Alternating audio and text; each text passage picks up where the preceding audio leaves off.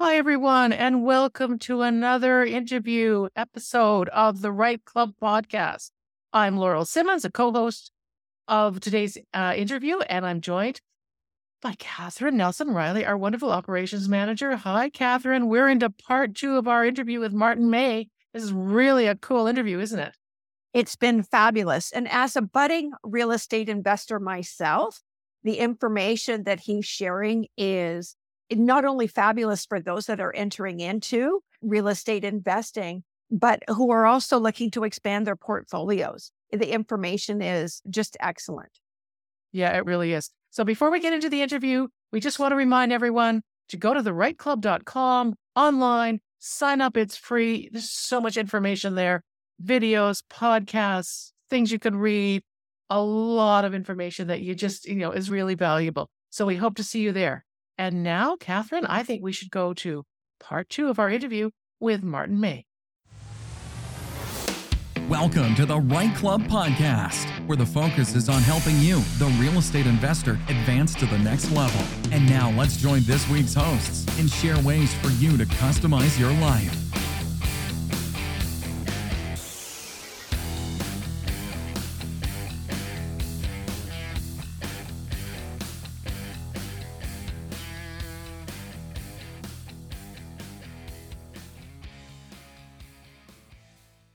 Absolutely, yeah. So we chose Vegas, it was very much by chance. We found ourselves having to go to Vegas multiple times when we are in Moncton, New Brunswick. We essentially saw that, you know, ended up going to a storage event, ended up going to a multifamily event, and all of these were were hosted in Vegas. You know, they're massive conferences, right? They were either going to do Orlando or Vegas. So, you know, besides the flights being cheaper, as I shared earlier, besides you know the tax reasons, we also saw that, you know, this is where, this is the spot. This is where people come to. We found out that, you know, this city has the highest concentration of family offices of these institutional investors. And that's, this is where people want to host events. This is where people want to invest high net worth individuals who come to events. So we wanted to be surrounded by people of this caliber. And we wanted to be in the city where we can easily get access to influential people, right? And also just you know moving from Moncton to to Vegas, it, it was a nice little upgrade. Uh, day nights got a lot more fun. There's so much more to do, as you can imagine. And when it comes to doing projects, we are actually not doing projects at all in Nevada just yet. We're looking for opportunities, but in Nevada, the land cost is really high, and it's not necessarily uh, the the best market because there's so there's been so much competition. There's been so much uh, new development that's been happening in, in Vegas and the rest of Nevada. So we're looking, they're actually mostly in the Sunbelt states. So we're talking Texas, we're talking Arizona, talking Florida, all of these states. We're also starting to look in the Midwest as well. So we are looking at a deal in Fort Wayne Indiana. So, you know, the, the Sun Belt states, it presents a massive opportunity because as you guys all know, that's where the majority of, you know, Canadians and Americans are moving to because they realize they can work anywhere. So Florida and Texas, you know, they top the list for the highest growing states in the country. Whereas places like California and New York, they're losing the population, right? So they're they, they, they rank as the bottom for for having any population growth because everyone's leaving. So we see massive opportunities in secondary and tertiary markets in places like Texas and Florida. So that's why we have a project in El Paso, Texas right now. You know, it's uh, four acres. The, the reason we are doing development instead of doing a value add was over the past couple years, everyone and their grandparents are starting to become real estate investors, you know, because the interest rate, uh, people are sitting on a lot of money and they need needed to find a way to spend it. They were working remotely and they, you know, tr- truthfully, a lot of them probably got bored. So they started looking into real estate investing. They started investing different asset types. So if you ask any self storage operator or a self storage broker, they're going to tell you there's been a flood, the floodgate has opened, right? There's been so many people that are flooding into uh, this asset type.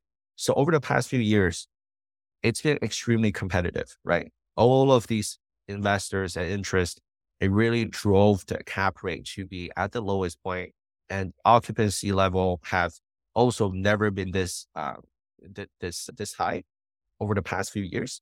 So it's a very interesting time. Uh, people are also saying, you know, self storage bubble is about to burst because, you know, this is not normal. This is not sustainable, right? So over the past year, over the past 12 months, you see nationwide, the rental rates are starting to drop, but they're just getting back to normal levels, right? So people always say self storage industry was great. Now it's good.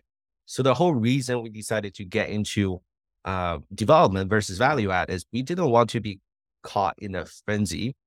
We didn't want to compete with so many other buyers when it comes to value add opportunities because everyone was looking at them. The new investors, the experienced investors, the institutional investors looking to consolidate. So these asset types were trading at a, a unprecedented value compared to you know what's considered a fair value. So we're trying to find the best way to tap into this market. We decided to partner up with a development consultant that develops properties for REITs for the past 25 years. So their team will usually look for vacant parcels and they will build facilities that are suitable for class A development. So they look at demographics data, they look at, you know, the market data, they look at saturation levels, and they make sure that, you know, this is a sustainable project, not just in the short term, but over the next five to 10 years, right? And there's obviously way fewer people that are looking for vacant lots compared to people that are looking for self storage facilities. So right off the bat, we saw a drop in competition, right? When we're putting offers on land, there's not as many competition, not as much competition that's happening. When we're uh, working with land as well, the sellers are more likely to work with us on the terms, right? So either seller financing will work with us on a longer timeline because they have truthfully no other options. So it's a lot easier for us to negotiate. But even just as a product, uh, when you're building from the ground up, banks, institutions, they need to see what type of team you have. They need to see all the due diligence that you have done, right? So it's very hard to overpay for a property when you're doing a development because banks are just not going to lend you money. If this is a bad project, they're going to see, okay, where's your feasibility study? Where is your site plan? Where's your entitlement? And you have to work with the city as well. The city has to give their stamps of approval and you work with your consultants, you work with multiple different trades, right? To bring this project into a reality. At any given point, if any of them says no, this project cannot proceed, right? When it comes to value add, you can easily overpay. you can easily find a lender or find an investor that's going to give you the down payment that you need to, to overpay for a property but not so much for development. For development, everything has to be done to the T and you have to know what you're doing because that's how you can get the financing for it. So I find that to be actually a really good way to protect myself um, and protect all of my investors that are involved. Um, as a product, when you're building brand new, you are required to do, usually required to do a feasibility study, right? Banks require that. And the consultant of the feasibility study is going to study the market know exactly what the market needs. Maybe the market needs more temperature controlled five by fives instead of outdoor drive up 20 by 20s, right? So you're able to create a product that has the best product market fit. So you're able to create a facility that suits the needs, the exact needs of this market. Compared to if you buy a value add, you simply cannot do that because if you buy a value add, you know, that property was probably built over the last 10, 20, or even 30 years. It was built according to the demand that much longer ago, right? So there are so many different advantages when it comes to, you know, doing a ground up. Part of our grand exit strategy is our end buyer, right? We're not looking to sell from Martin to Catherine. We're looking to sell from Martin to a company like Public Storage. So we want to sell our portfolio to REIT as the ultimate institutional exit strategy. So we need to know exactly what they're looking for. And these REITs are, you know, their first choice is a temperature controlled A class facility. So we wanted to get directly to that so that we can build a whole portfolio of these and have a huge exit uh, by, by selling it to these REITs who are looking for a market consolidation. I think, and I've heard you say before, that also another exit strategy is even if you don't complete the project and you've done some of the the work on the land itself by the na- very nature of what you've done, that you have increased the value of the land and you would be able to sell that, correct? And so you're still making money. Yeah. And, and that's really attractive for us during times like this, right? So that's exactly what my partners are doing. So my partners going to set up a business called Shovel Ready Storage. Um, if you're listening to this and you're looking to get into storage, trying to buy an entitled piece of land, uh, that's fully a business on its own too, right? So my partners are treating this as a full business where they will simply get the land to, to your point and they will get the building permits, they'll have it shovel ready. Instead of building it, they're simply just going to sell it to a developer at a markup, right? So, so absolutely. So that presents a way for us to exit out of the deal and achieve the IRRs for our investors without spending the five year, the, the four year period, right? It will only take a couple months or a year to achieve the same IRR for our investors. So yeah, no, that, you know, that's one exit strategy. There are also developers who will sell before they even finish building it, right? They will start building it, but without putting on the brand, they might sell it to, you know, extra space or, or public storage or, or CubeSmart. And, and another way is, you know, as soon as you, you finish building it without getting any tenants in, you can sell that facility. You can sell it, you know, while you're trying to stabilize it, right? Uh, because there's a lot of operators who are looking for automation. They're looking for different ways to improve the operational efficiency of this asset type. Um, so that, you know, if you have a facility that's not fully occupied yet or that has some inefficiency, investors see this as a value add, right? Investors see this as a potential to, to add some more value to the property. Uh, but our primary strategy is really to bring this to stabilization because we have partnered up with CubeSmart, which is one of the major REITs. They're going to uh, treat this as a Class A facility. They're going to run it as one of their own. So we are confident that our properties are going to uh, be run at optimized value. So we're going to sell at stabilization to achieve the full amount of the potential for our property. So, you know, when we sell, it won't be a value add. It will fully be a stabilized state of the art. It will be, you know, acquired by a family office that's looking for a stabilized asset or a private equity Okay, and and that makes sense. You've got so many exit strategies that it, it, you really are insuring yourself, aren't you, against whatever happens? Because oh, I don't know, life happens. yeah. In business too, life happens, right? Okay, sure. here's another question. You mentioned earlier that you went into secondary and tertiary markets. And I know that just like when you're buying residential or commercial property in Canada, yeah, there's the province or the state, and there's the municipality, and uh, that's fine. But then you narrow it down to neighborhoods, right? Because one neighborhood versus another in the same city can be entirely different, have a different cap rate. I mean, there's so many factors that go into this. So, what kind of, I mean, I guess it's part of your feasibility study, but what do you look at when you decide to buy a, a piece of land uh, to develop, what are the factors you look at in terms of the demographics of the area? Fantastic question. Uh, so we look at population density, right? So we've got to make sure we're serving enough people. Uh, usually for the type of facilities we're building, right? These are multi-story climate control buildings. Uh, so we can't build them in, you know, Miramichi, New Brunswick. Like we can build it in the in the small town, right? Uh, so usually we're targeting around forty to fifty thousand people in the five minute drive. So around three to five mile radius. That's the minimum of what we're trying to target. Medium household income. Uh, we don't need it to be, uh, you know, action, you know, uh, like super high. We're essentially looking at, you know, slightly around the US uh, national average. So we're looking at around 60 to 70,000 um, of the immediate market they want to serve. If they're too low income, they can barely make rent, right? How, how are they going to pay for a storage unit? So we're really going after just your average, you know, blue collar, hardworking Americans that have, you know, a big family. And, and, and those are usually people we're, we're, we're going after. Uh, so population density, medium household income. Uh, we also look at population growth data as well. So we leverage tools such as CoStar. We also leverage a lot of storage specific tools such as Radius Plus and, and StorTrack. Uh, and we track that data uh, whenever we come across a piece of property.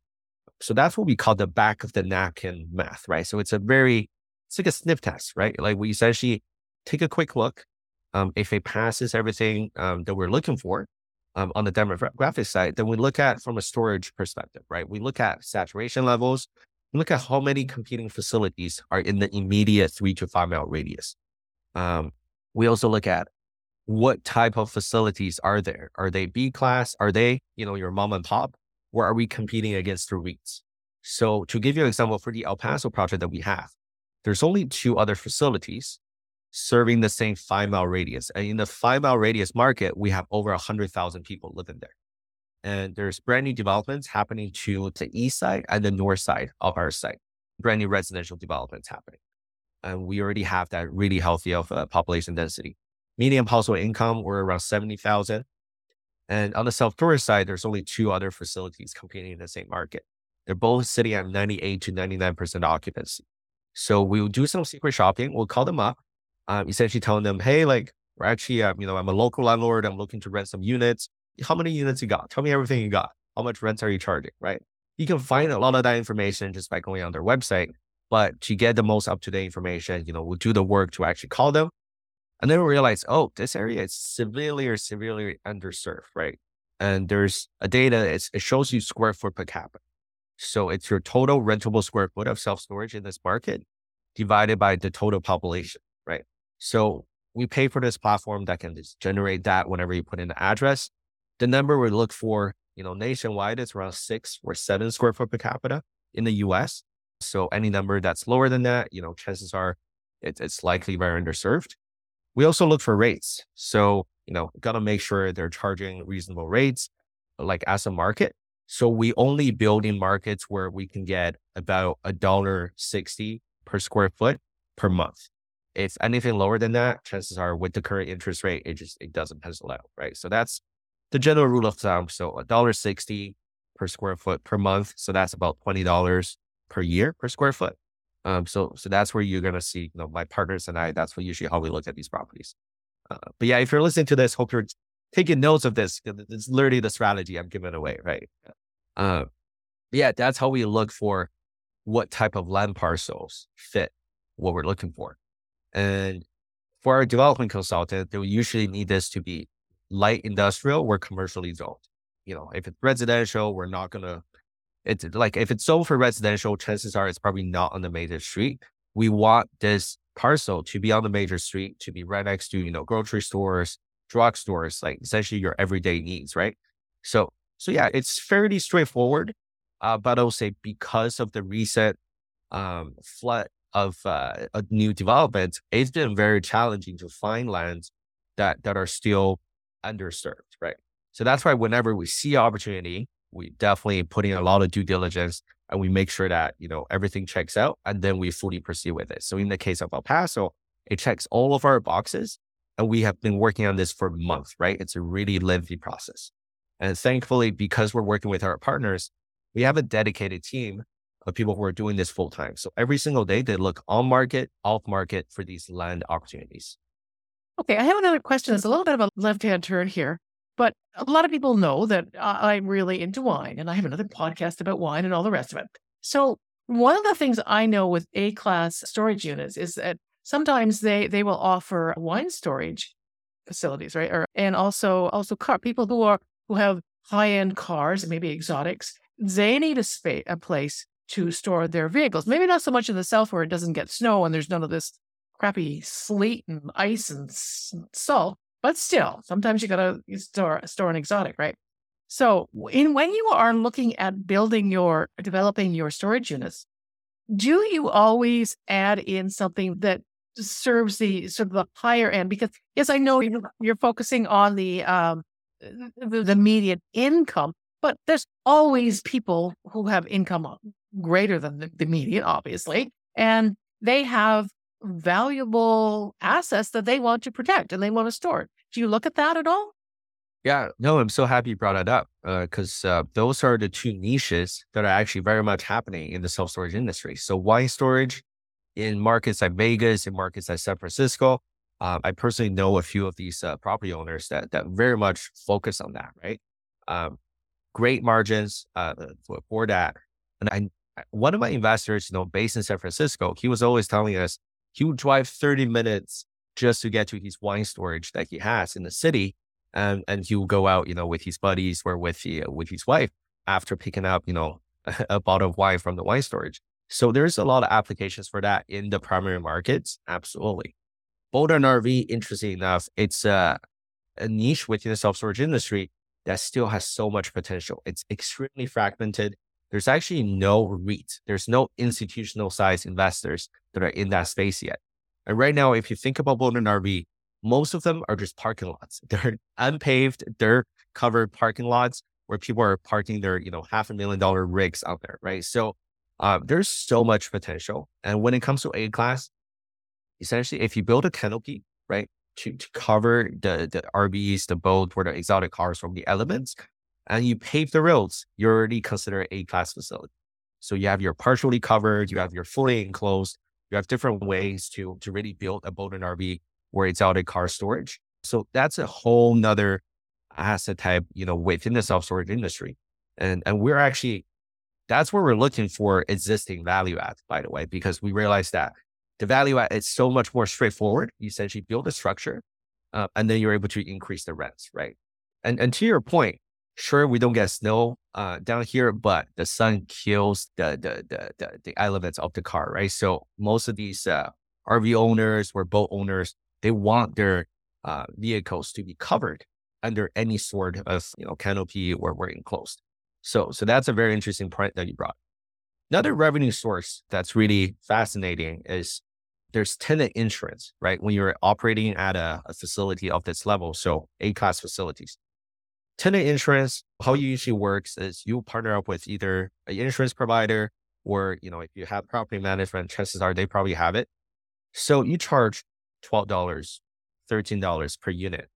But in El Paso, we're building about 700 units, right? So your margins on that could get really high because, you know, you, you only pay for the insurance plan for about four or $5 per unit. So, so the difference, the arbitrage there, you just get to, you, you get to keep that. That's part of your revenue stream. So it's really attractive for self-storage owner to start introducing that when they turn over a property, when they're building a property, because that's a huge value add to their bottom line, right? And it protects the tenants in case there's flood, in case there's any break-ins, um, up to a certain amount. Usually it's around, you know, 3,000, 4,000 to 5,000. You're really not supposed to store anything over the value of 5,000 in there, but people still do, which is a very simple way uh, for you to add value. You can even charge a lot of people, you know, they'll opt in for Bluetooth locks on their storage units. So it's easier, you know, you essentially can unlock the unit with a phone, provides a lot of convenience. And most of these operators, they'll start charging a technology fee. so they'll charge, you know, three bucks, five bucks to cover the cost of the locks. But again, you have 700 units, right? So the scalability really plays into a huge factor when it comes to the little fees that you're charging. Um, I also love the fact that, you know, when you're trying to turn over a unit, if you increase the rent by a mere five bucks or 10 bucks, the, the, the tenants are not going to move out, right? If they pay 105 to 110, they're not going to move out because of that. They don't want to bother their friends or their family to rent a U-Haul and just to get the stuff across the street to a cheaper storage facility. The chances are just going to eat it, right? Even if they do complain, operators will just offer them, hey, like, I'll give them the next month for free, right? And then they're going to do the math and go, oh, sure, I'll just stay here. So again, once you have that scale, it, it plays a huge difference. So that's why, you know, I, I think people should seriously consider this asset type. And that's why, you know, these operators really leverage the scalability to help them add additional revenue to uh, their bottom line. Well, Martin, you know what? I think we could talk about this for hours and hours because there's so much information. You're such a wealth of knowledge, and this is wonderful. But we're now we're going to go to the lightning round, and this is where we ask you four questions. Catherine okay. and I will uh, trade off here. And all you have to do is say what comes to the top of your mind. So, Catherine, you start. Are you looking to create generational wealth and get one step closer to financial freedom? Then Better Mortgage Select is the mortgage brokerage for you. Whether you're a first time homebuyer or seasoned investor looking to grow your portfolio, Better Mortgage Select is here to help you achieve your financial goals. With over two decades of experience, our team of financial planning consultants have perfected our own unique system that tailors every step to suit your financial needs. For a free consultation, reach out to us today at info at bettermortgageselect.ca or give us a call at 905 569 8326.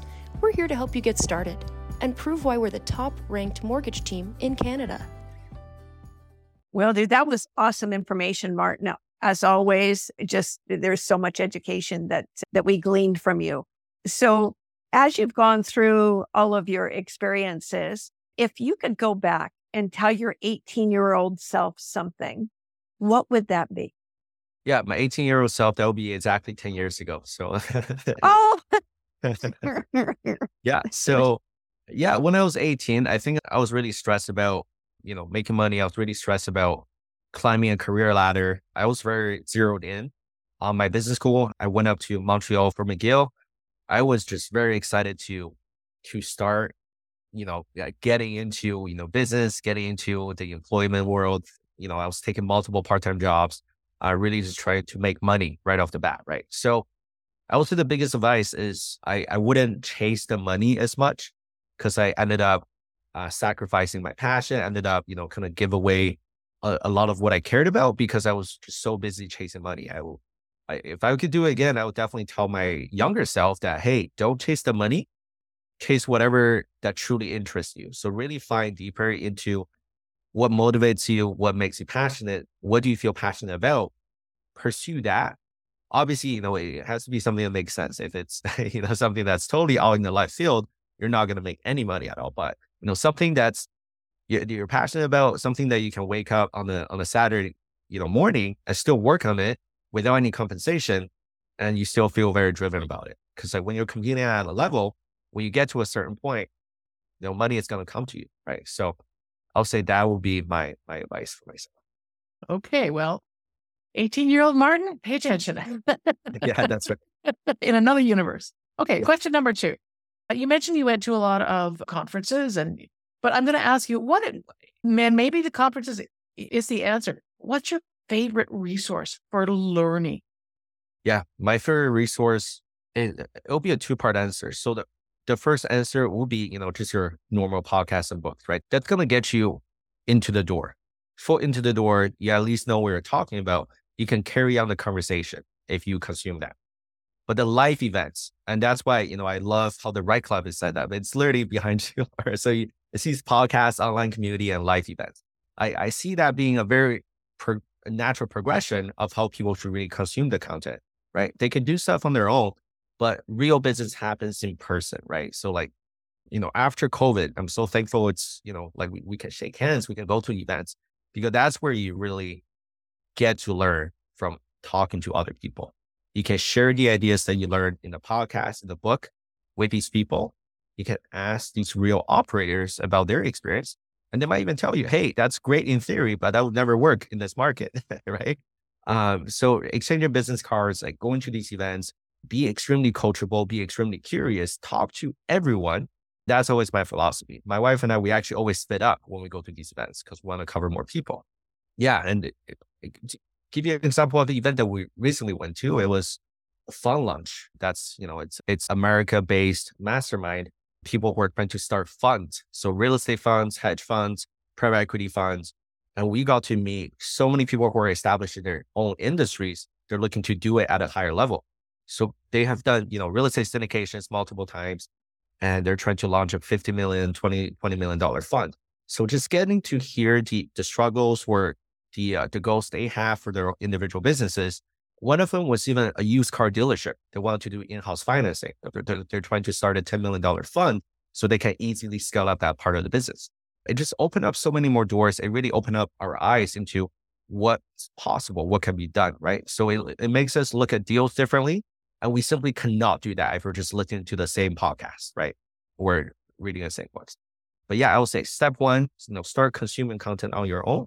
Step two, really get yourself out there. Talk about the content that you just consume. And then you're going to see how far you're able to. Wow. That's really great advice. Thank you. So at 28, like you really accomplished an awful lot for your mm-hmm. young age. What is the one attribute that you feel that has made you successful? The one attribute will probably be, I'll say, just the fact that, you know, I'm an immigrant. You know, I moved to North America when I was around 14, 15. So I was always nimble and flexible and ambitious. That's just part of my personality, but very nimble and flexible. Have the humility to know that, you know, there's so much I still don't know. So I'm always ready to learn, always ready to consume. So that's why, you know, when we saw the opportunity in New Brunswick, honestly, when I first went to Moncton to visit, I, I thought there was no grocery store. I thought I had to bring groceries from Montreal, right? Like I literally knew nothing about this market. But just going there and asking a bunch of questions, you know, seeing a bunch of properties and, you know, be curious enough to learn and not have that, oh, I'm from Montreal, from a big city. I don't, don't care about this town.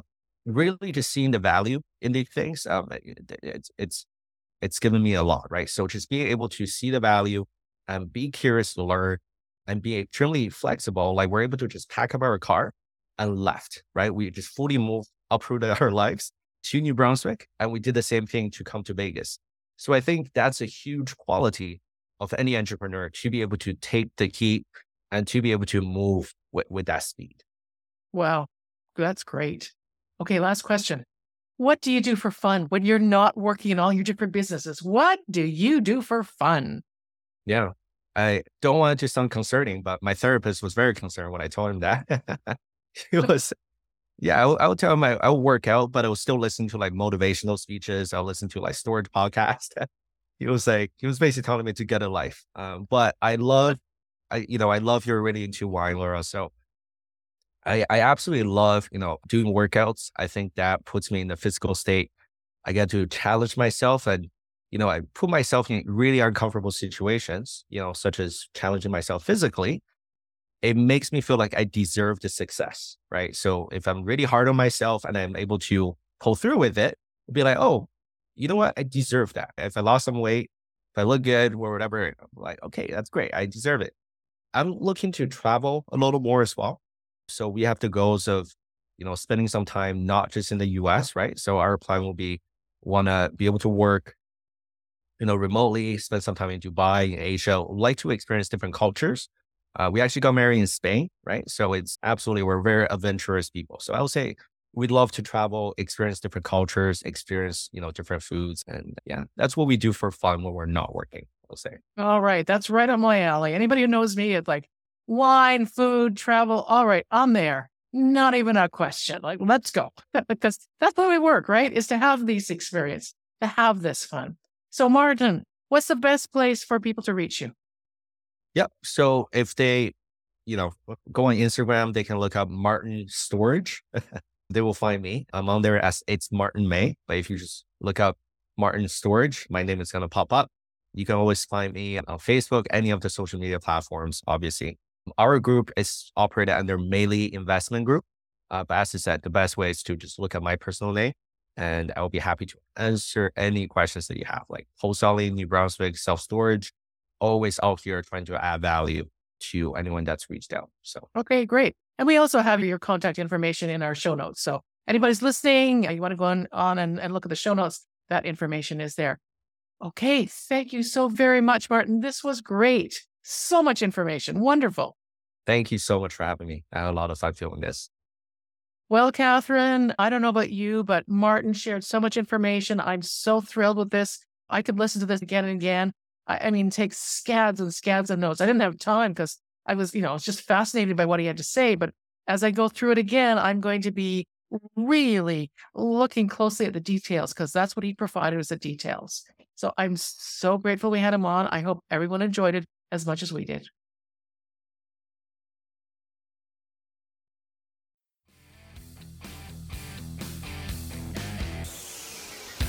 Thanks for listening to the Right Club podcast, where the focus is on helping all levels of real estate investors advance to the next level and help you customize your life. Be sure to tune in next week at rightclub.com slash podcast or wherever you listen to podcasts. And if you get a few seconds, please rate the podcast wherever you're listening. It helps the show get noticed by others like you, and we truly appreciate it. And don't forget to subscribe.